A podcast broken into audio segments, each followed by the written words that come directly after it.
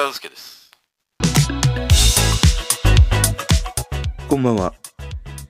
7月最初の配信は最近の曲の歌詞について話をしたいと思います。今までにも歌詞についての話は感じたり気づくことをね、話してきたりしたんだけど、今日はね、ビルボードの記事で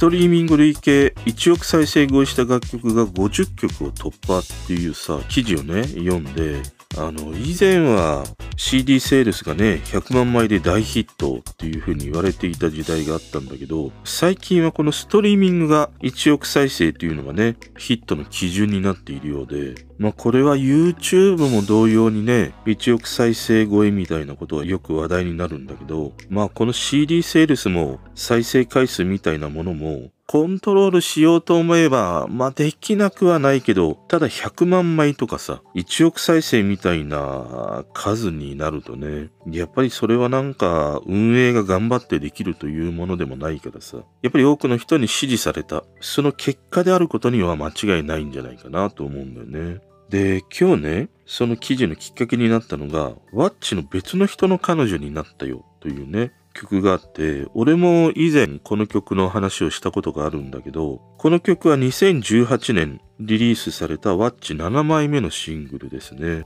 で、この曲がストリーミングでね、1億再生されたと。で、YouTube を見ると、今日の時点では累計再生数が5200万を超えてましたね。で、この曲の特徴にあの YouTube のコメント欄がさ、1万7000件というね、そこにはこの曲にたどり着いた人たちの、その恋愛とかさ、失恋とかね、まあそういった思い出が数多くコメントに残されているというね。で、これと同じような現象の曲というと、結面詞のバラードというね、曲があって、この曲も YouTube の再生数をね、見てみると、今日の時点でさ、1億300万再生とね、俺が以前この曲の話をした時から見ると、1億超えしてたりしましたね。で、やっぱりこの曲もあのコメント欄には不倫の切ないね、思い出みたいなものが数多く寄せられてるというね。で、こうしたその失恋とかね、別れを歌う曲数多くあるんだけど、今回さ、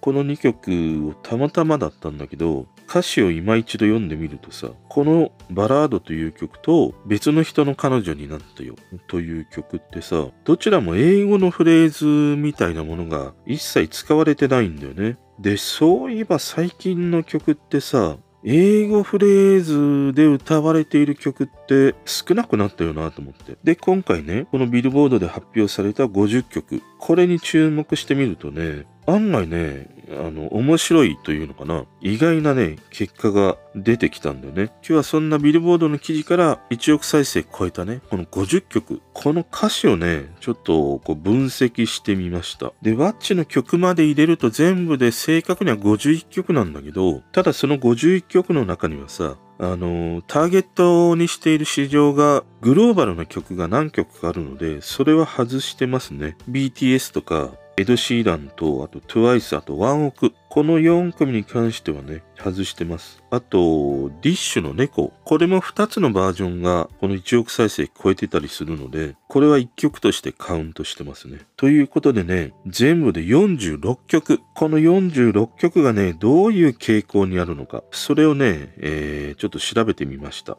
まずね、完全に日本語のみ、日本語だけで紡がれた歌詞。それで言うとね、46曲中19曲ありますました。菅田将暉の間違い探しとかね、夜遊びのハルジオン、群青、リサのグレンゲ。まあ、このリサの曲はアニメの世界観を保つためかなと思ったりはしましたね。あとね、この完全日本語歌詞ということで意外だったのが、ミセスグリーンアップルでしたね。彼らの曲で1億再生超えてるものって4曲あったんだけど、そのうちの3曲が日本語のみで歌われてました。春と夏、天秤の歌とかね。で、次がね、単語としてね、使われている曲ですね。例えばあの、サプライズとかさ、ダイジェストとかね、ロマンスみたいな。こういった単語を使っている曲ですね。これが全部でね、11曲ありました。あいみょんの愛を伝えたいだけとか、君はロックなんか聞かないとかね。あと、イブの開会期間とかだね。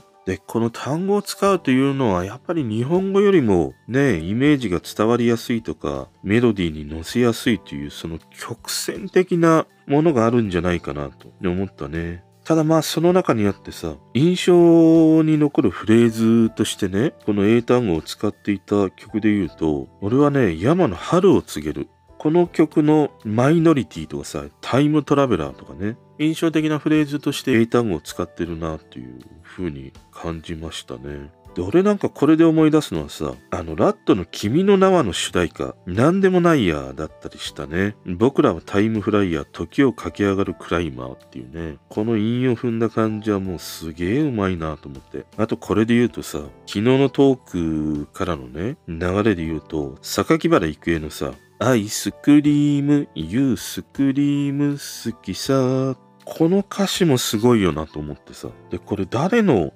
作詞なんだろうと思って調べてみると、名前がさ、笠間淳っていう風に出てくるんだけど、なかなかなんか、はっきりしたものがなかったんだよね。で、どうもね、この笠間淳という人は、この榊原郁恵の夏のお嬢さんを作曲した佐々木努さんのね、奥さんのようでしたね。いやでもこのすでに韻を踏んでる感じがさ、43年前の歌謡曲にあったわけだからね。まあ当時は韻を踏んだとかっていうものではなくて、単なるさ、親父のダジャレ的なね、ものとして片付けられてたりはしたんだけど、なかなかアイスクリームに対してユースクリームっていうのは出ないと思うんだよね。まあ、ちょっと話がね、脱線してしまったんだけど、そしてね、次に、あの、名称的なものがあるんだよね。最近だと瑛人の香水とかさ、あれに歌われたドルガバとかね。で、これが3曲でした。優里のドライフラワー、あと Foorin のパプリカとかね。こういったものがありましたね。で、最後が英語フレーズで歌われている曲だね。これがね、13曲でしたね。ヒゲダンの No Doubt、Pretender、あと King Gnu の飛行艇とかね、 Teenager Forever とか、あと Novelbright の Walking with you とかね、これはもう途中から完全に、あの、英語詞の歌詞になってたりするからね。ということでね、全体を見てみるとさ、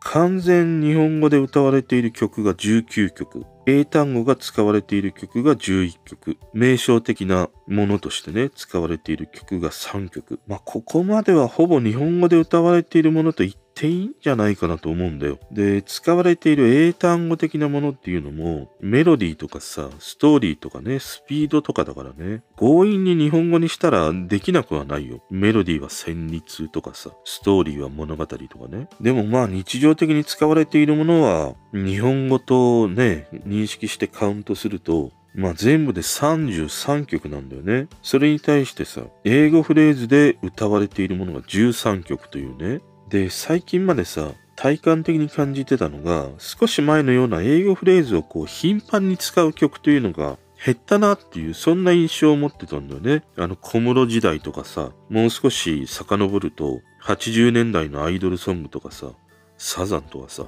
A ちゃんとかさ、すごい英語フレーズ使ってたりしたでしょ？その印象がずっとあったりしたから、最近の曲ってあまりあの時代のような英語フレーズがないなと思って。でもさ、全46曲中13曲だからね、英語フレーズが使われている曲。約3割だからさ、思ってたよりは、そんなに少なくないなっていう印象なんだよね。もっと少ないかなと思ってたから、1割とか、まあ多くても2割ぐらいかなと思ってたから、3割もあるんだなっていう。それがね、ちょっと意外な発見でしたね。で、もう一つの発見がね、アーティストの人たちによって明確な色があるなっていう。それがちょっと面白かったね。この現在のメインストリームにあるさ、4組、あいみょん、米津、キングヌ、ヒゲダン。彼らにはね、やっぱりそれぞれのカラーが明確にありましたね。例えばあいみょんで言うと、もっとなんか日本語だけで歌ってるのかなと思ってたんだけど、かなりね、英単語、これをね、積極的に使っているなっていう感じでしたね。で、米津玄師は自身の曲もそうだし、他の人に楽曲提供したものにもね、顕著に現れてるのが、やっぱり日本語へのさ、強いこだわりみたいなものを感じましたね。割と日本語だけで書かれた歌詞の曲がやっぱり多いというね。で、キングヌーはね、その曲のこう世界観に合わせて柔軟に色付けをしてるなっていう、そんな印象を持ちましたね。だから、完全日本語の曲もあれば、英語フレーズでね、歌う曲もあるし、まあそのゴリゴリにこだわっているっていうのはやっぱりミレパあたりでやってたりするんだろうね。そしてヒゲダンで言うとさ、彼らは積極的に英語フレーズを織り込むというね。やっぱり俺は彼らにはさ、売れる法則をこう熟知した巧みさみたいなものを感じるね。あとはやっぱりね、いわゆるこの夜系と言われる夜遊び夜しか。この二組というのはもうコンセプトが小説だったりするからさ、特に強い日本語へのこだわりを感じたりしましたね。この二組はかなり意識的にね、英単語や英語フレーズを使わないという、そういうものが現れてましたね。で、最後に総評としてさ、歌詞好きとしてはこう歌詞を読んでしまいがちで、まあ、結果そういう聞き方をしてるとさ、日本語だけで歌われているものに多くこう触れた結果ね、なんか最近の曲は日本語だけで歌うものが多いんだっていう風にね、思ってたりしたんだけど、今回のこのストリーミングで1億再生超えの曲の歌詞をね、分解してみると、思ってたよりも英語フレーズで歌われている曲が多いというようなね、結果が導き出せて面白かったですね。でも数値的にはこういうその3分の1ぐらいがね、英語フレーズで歌われているという結果が出たんだけど、体感としてはやっぱり日本語の歌詞だけで歌われている曲が、やっぱりなんか多いというね、そんな印象が相変わらずなんかね、持ってたりするんだよね。ということでね、7月最初の配信は歌詞についての話をしてみました。それでは。聞いてくれてる人と繋がりたいから、番組フォローされたら嬉しいし、Twitter もフォローしてほしい。俺の知らない曲とか教えてもらいたいな。今日も聞いてくれてありがとう。